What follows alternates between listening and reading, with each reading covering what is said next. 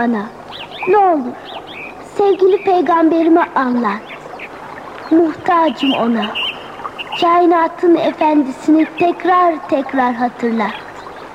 Her şeyimizi ona borçluyuz.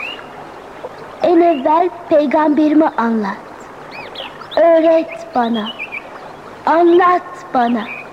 Öğret bana. Muhammed Aleyhisselam'ı anlat. Onu anlatarak yolumu aydınlat.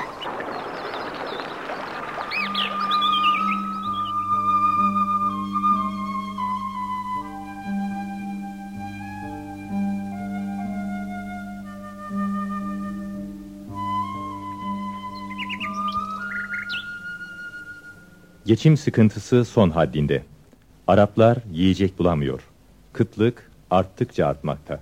İşte tam o sırada herkesin açlıktan bir bir ölüp gideceği düşünülürken bir mucize oldu.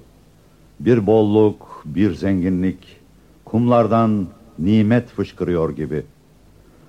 Kıtlığı bolluğa çeviren bu mucizeye sebep Muhammedi Nur'un anneye geçmesi. Muhammedi Nur'un anneler annesine geçmesiyle de kavruk çölde muazzam değişiklik ve bereket. Ticaret canlı, piyasa hareketli.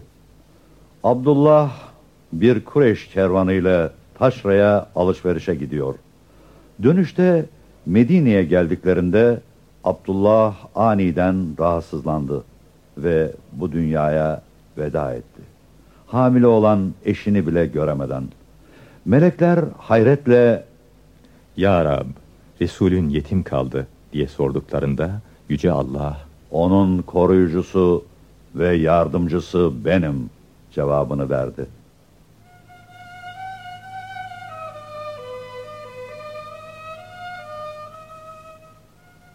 Kederli Amine hamileliğinin 6. ayındayken bir rüya görüyor. Bu bir rüya değil sanki, bir hakikat. Rüyasında bir adam Amine'ye nasihat vermekte. Ya Amine, tereddütsüz inan ki sen insanların en hayırlısına hamilesin. Doğduğunda onun ismini Ahmet veya Muhammed koy. Bu bir ilahi müjde. Amine rüyada kendisine söylenenlere sadık. Zaman akıyor. Nihayet vakit tamam. Ayı ve günüyle eksiksiz ve kusursuz bir an. Hicretten 53 sene evvel.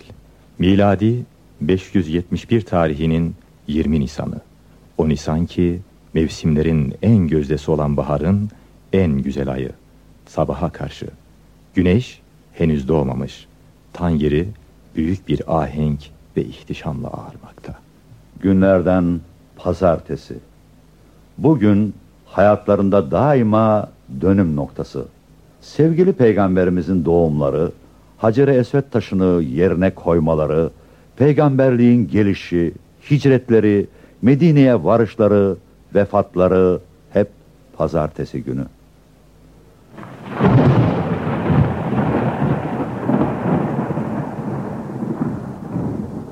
Bu gürültüyle birlikte annede korku ve içinde dayanılmaz bir susuzluk.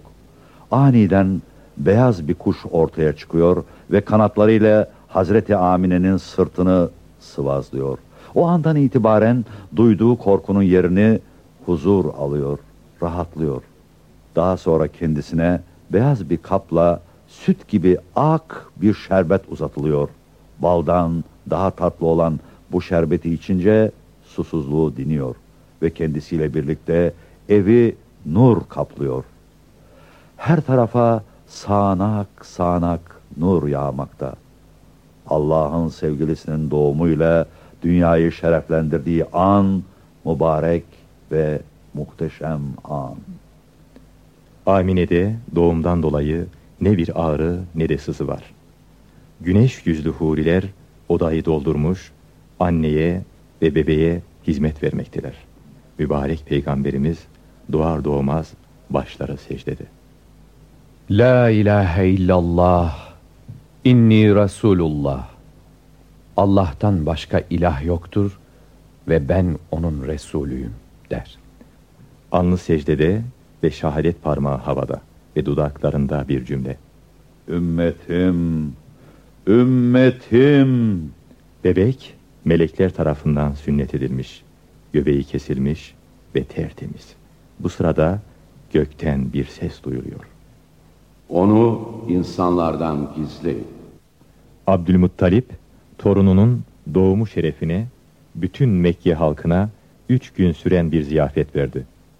Yemeğe gelenler Muhammed sallallahu aleyhi ve sellem ismini duyunca atalarında böyle bir geleneğe tesadüf edilmediği için sebebini sormaktan kendilerini alamadılar. Dede, Yerlerde ve göklerde tanınsın ve övülsün istedim. Ve bu sebeple Muhammed ismini verdim. Daha sonra torununu alarak Kabe-i Şerif'e götürdü. Yavrucak dedenin kollarında mışıl mışıl uyuyor. Abdülmuttalip ziyaret ve duadan sonra yetime içli bir şiir söyleyerek sevgili efendimizi annesine getirdi ve gelinine Ey benim asil gelinim, çocuğu iyi koru. Torunumun şanı yüce olacaktır. Dikkatin hep üzerinde olsun. Aman gafil olmayasın. tembihinde bulundu. Peygamberimizin dünyayı teşrif etmelerinin ertesinde Yahudilerde telaş ve üzüntü müşahede ediliyordu. Beklenen yıldız doğmuştu. Acaba dünyaya gelen bebekte diğer işaretlerde var mıydı? Evet, onlar da vardı. Gelen haberde çocuğun nur yüzlü, sünnet olmuş ve göbeği kesik olduğu bildiriliyor.